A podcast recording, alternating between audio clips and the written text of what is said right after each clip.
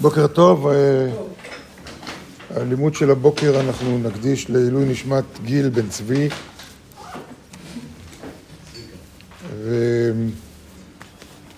ואנחנו נקרא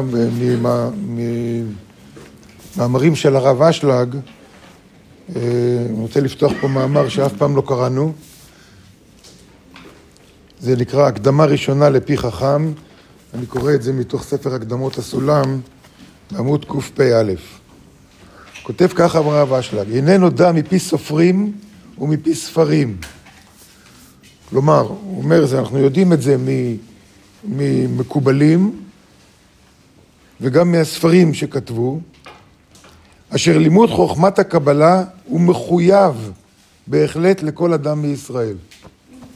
כל אדם מישראל חייב, חייב מהמילה חיובי, אבל זה גם, זה גם,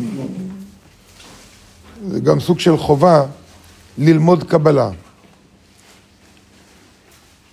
ואפילו אם למד אדם כל התורה כולה, הוא בקיא בש"ס ופוסקים בעל פה, תלמוד, משניות, למד את כל התורה כולה,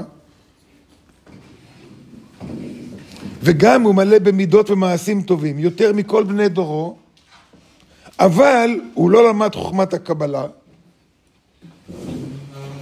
כותב הרב אשלג, הוא מחויב להתגלגל ולבוא עוד פעם בעולם. כלומר, יכול להיות בן אדם שלם, עשה הכל, לא למד קבלה, יכריחו את הנשמה שלו לבוא עוד פעם לעולם ולהתגלגל וללמוד את רזי התורה וחוכמת האמת. וזה מובא בכמה מקומות במדרשי חז"ל. ואני אביא מהארי הקדוש. הארי הקדוש בעצמו כותב בשני מקומות שונים. בספר שער המצוות, בספר שער המצוות, תכף בהתחלה, תכף בהתחלה, בעמוד א', בטור השמאלי, באמצע, כותב כך הארי הקדוש, גם בעניין עסק התורה, שהוא אחד מרמ"ח מצוות עשה, אחד ממצוות העשה זה ללמוד תורה, אם לא השלים אותה, אם הוא לא, אם בן אדם לא השלים את הלימוד,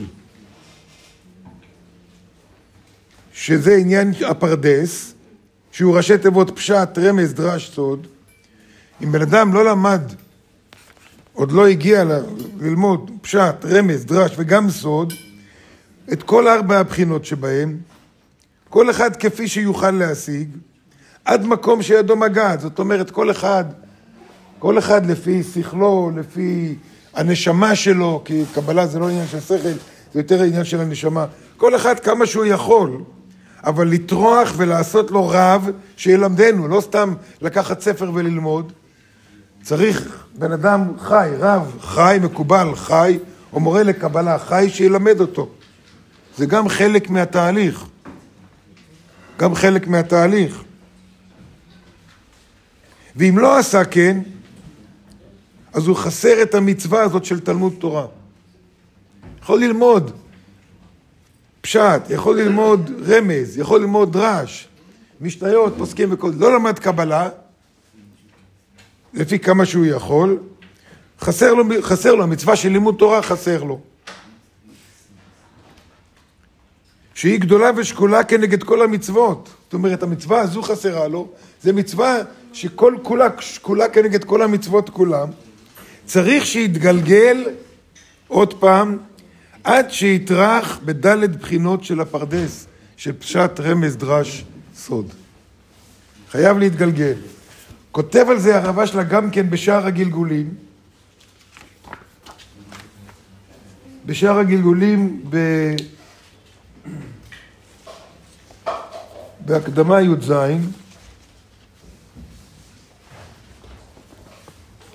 בהקדמה, בסוף הקדמה, בסוף הקדמה, סליחה, הקדמה, אה, הוא, כותב, הוא קורא לזה י"ו, בסוף הוא כותב, וכן על דרך זה, אם לא קיים כל תרי"ג המצוות בשלושה הבחינות, מחויב להתגלגל עד שישלים אותם. דע כי האדם מחויב לעסוק בתורה בדלת מדרגות, שסימנם פרדס, ופשט רמז, דרש וסוד. ובן אדם יבוא ויתגלגל עוד פעם ועוד פעם ועוד פעם, עד, עד שהוא גם החילונים, וגם אלה, גם הדתיים.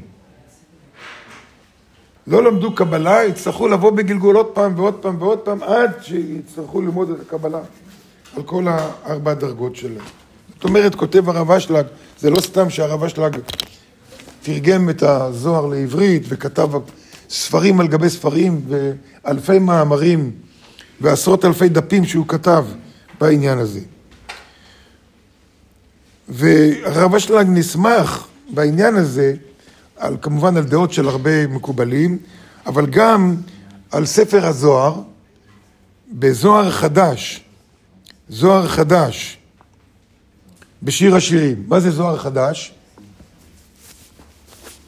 מה ההבדל בין זוהר לזוהר חדש? הוא התגלה מאוחר יותר, נכון. זה חלקים של הזוהר שהתגלו בערך 50 או 100 שנה אחרי שגילו את, ה, את עיקר הזוהר, גילו עוד כתבים של הזוהר. מכיוון שהתגלה מאוחר יותר, אמרו המקובלים, אם זה התגלה מאוחר יותר, יש איזו סיבה למה זה התגלה מאוחר יותר. אין מקריות. אין מקריות. אז לא רצו להכניס את כל הקטעים, וזה קטעים שונים מהתורה. לא רצו לשלב את זה בזוהר כמו שהיה קודם, כי כבר הדפיסו ככה את הזוהר, אז קראו לזה זוהר חדש. היה צריך לקרוא לזה זוהר נוסף, אולי זה שם יותר נכון, אבל קראו לזה זוהר חדש, כלומר שזה על הישן שהיה, על הישן שהתגלה. אבל זה לא זוהר חדש שמישהו אחר כתב אותו, ולא רבי שמעון כתב אותו. אז בזוהר חדש, בשיר השירים, על הפסוק, אם לא תדעי לך היפה בנשים, צאי לך בעקבי הצאן, וראי את בדיותייך על משכנות הרועים. פסוק משיר השירים. על מה זה? על מה מדובר כאן? וכותב הזוהר, שזה בעצם מדובר, היפה בנשים זה הנשמה, זה הנשמה, וכל שיר השירים מדבר על היפה בנשים, נכון? בעצם מדבר על הנשמה של כל אחד ואחד מאיתנו. ואז הוא נותן פירוש למה הכוונה אם לא, אם לא תדעי לך יפה בנשים, וזה אנחנו נדבר מחר. נמשיך את הקטע הזה מתוך שיר השירים.